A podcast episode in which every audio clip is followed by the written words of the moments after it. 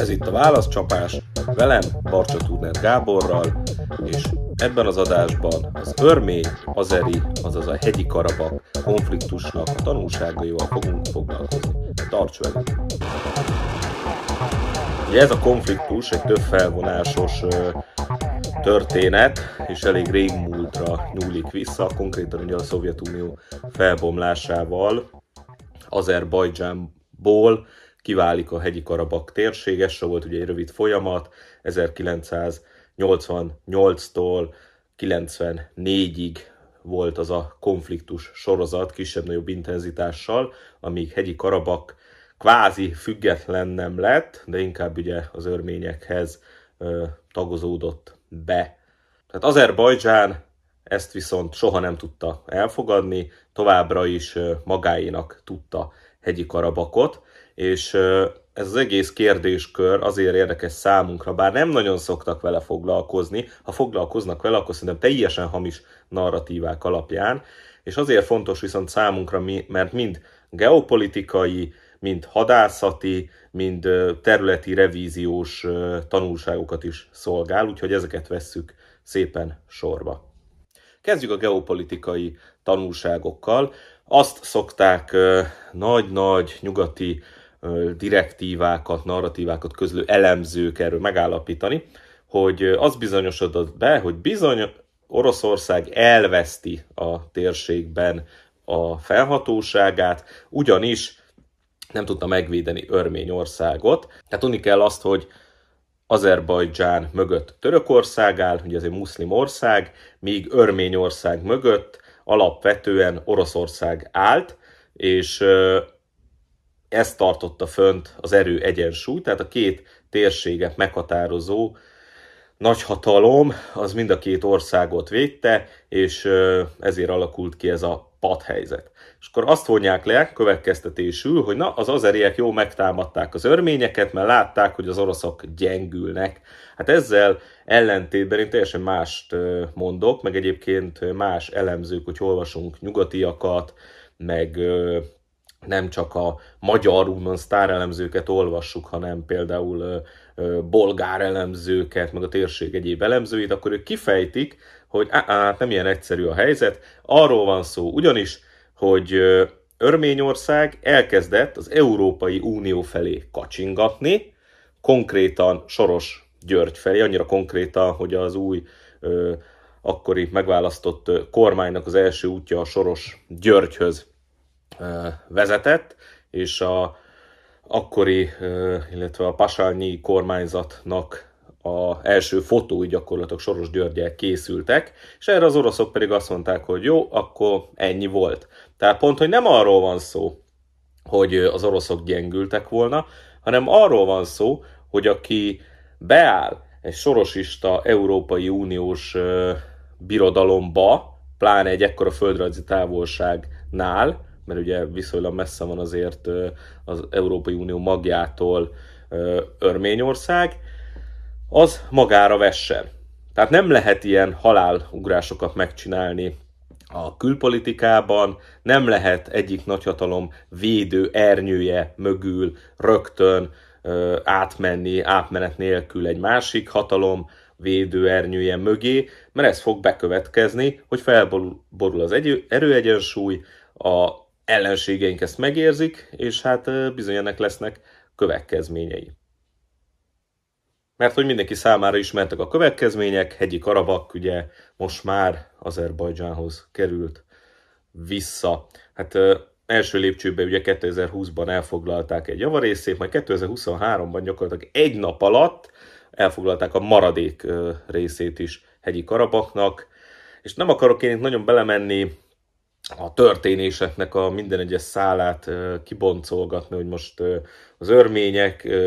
hány orosz békefenntartót öltek meg, teljesen véletlenül, vagy az azeriek, mind a két oldal például tüzet nyitott orosz békefenntartókra, vagy hogy most pontosan melyik falut mikor foglalták el az azeriek, és hogy hogy történt ez, teljesen lényegtelen, tanulságokat vonunk le, konklúziókat vonunk le. Tehát az egyik, amit ugye említettünk, ez a geopolitika, konklúzió, hogy nem lehet kiugrani egyik nagyhatalomnak a védőernyője alól se. A másik viszont Azerbajdzsánnak a politikája, amit folytatott hegyi karabakkal szemben, és ez főleg belpolitikai szintére mutatkozott meg nagyon sokáig. Tehát azt képzeljük el, hogy olyan volt mondjuk, mint a 20-as évek Horti Magyarországa, tehát egy olyan revíziós hangulatot teremtettek és folytattak, mint gyakorlatilag a Horti érában. Tehát, hogy az azerbajdzsáni iskolákban minden nap megemlékeztek hegyi Karabakról, tévéműsorok, reklámok, csak erről szóltak, az utcákon óriás plakátok, és ezt a témát fenntartották a köztudatban, és erre kondicionálták az egész társadalmat, hogy egyszerre lesz egy revízió, tehát egyszer hegyi Karabakot vissza fogják szerezni, úgyhogy 94-ben ugye kivált tőlük, és közben egyébként ott már gyakorlatilag azeri nem is nagyon lakott hanem egy örmények által lakott terület. Ez ugye azért érdekes nekünk magyarok számára, mert mi is halljuk nem egyszer, hogy hát mit akarunk mi ugye Trianonnál, hát már nem is um, magyarok laknak ugye ezeken a területeken, mondják, meg hát ez olyan régen volt, Hát az azeriek nem így fogták föl, hanem úgy fogták föl, hogy nem számít, hogy egy nem lakik ott már azeri, nem számít, hogy régen volt, azt a területet már pedig vissza fogjuk szerezni,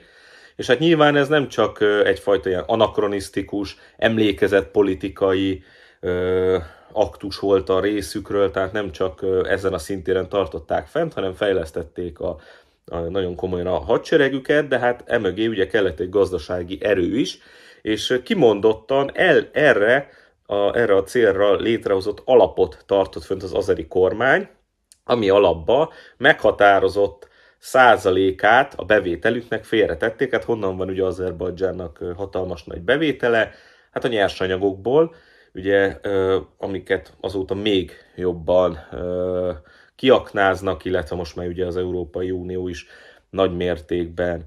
azeri földgáz és egyéb készletebből is gazdálkodik. Tehát megteremtették ennek a gazdasági alapját, és kimondottan erre a célra tették félre. Na és akkor a másik tanulság a geopolitikai, illetve a területi revíziós törekvéseken túl, az pedig a hadászati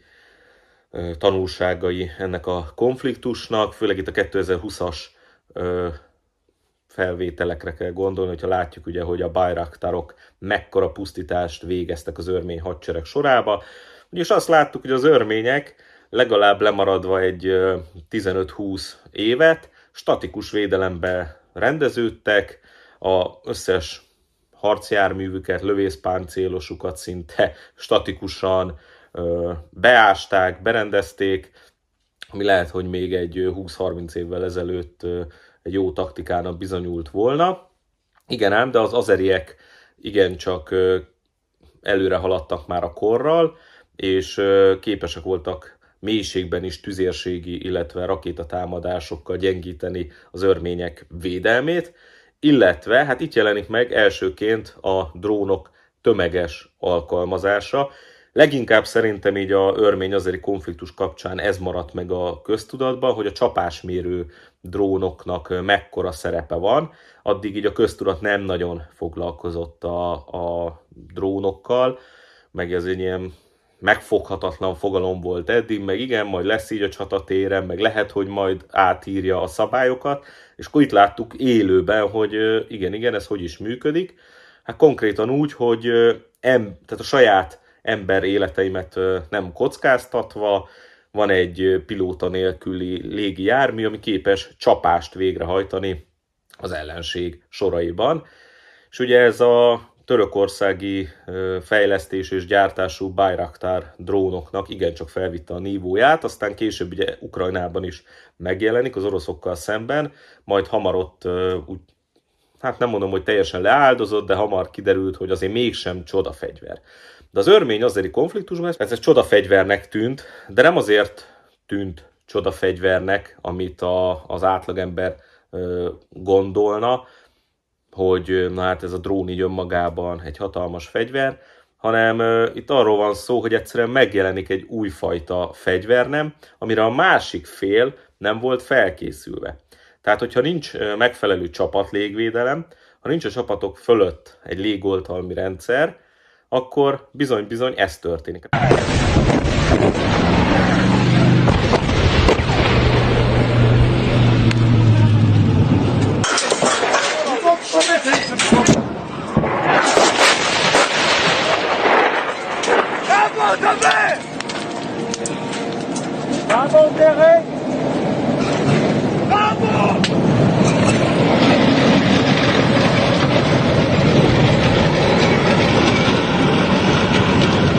Ez történik ma is egyébként Ukrajnában, tehát az a, a alettség, kis alettség, akinek nincs megoldva akár elektronikus zavarással,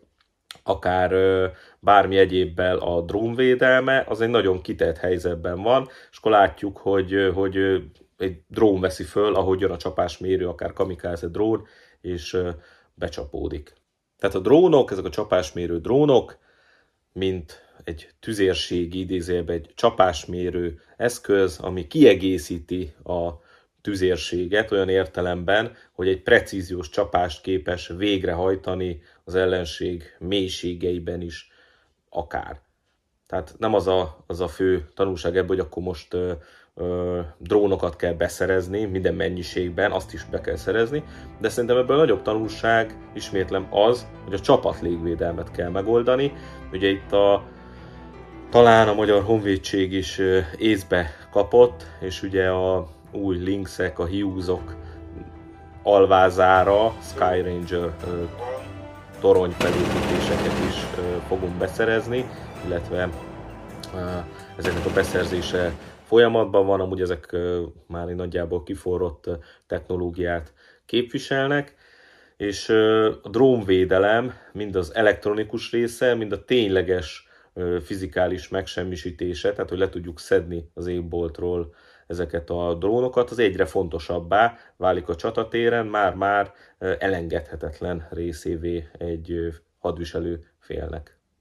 A drónos hadviselésről, a drónok megjelenéséről majd egy külön adásban értekeznék. Ennyi fért bele ebbe az adásba, tartsatok velünk! Bármi kérdés, észrevétel van, azt várom ide a hozzászólásokba, és iratkozzatok föl a csatornánkra. Sziasztok!